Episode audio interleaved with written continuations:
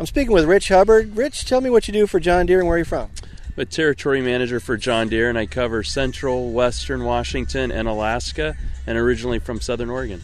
Okay, well, tell me a little bit about your territory. First of all, the kind of mix of customers that you would have in this area. Uh, it's, it's a pretty diverse territory. Uh, the majority of our customers are, are uh, property owners and then small ag. We do a little bit of large ag uh, east of the mountains in eastern Washington um, a few combines and larger tractors, but most of it's about our 6000 series and lower.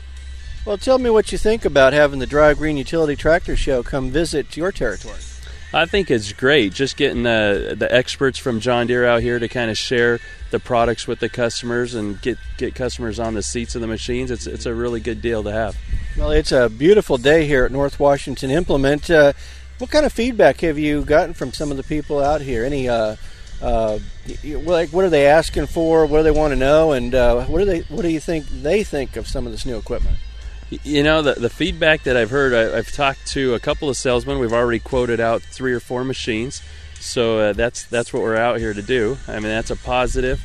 Um, and typically, you know, some of my dealerships don't be, they can't carry the whole lineup. So having the equipment here for customers is, is great, and they appreciate being able to get on new equipment. Well, uh, I'll tell you what, it's like I said, a beautiful day, and glad uh, I had the opportunity to come visit because this is not a part of the country I've personally been able to visit before.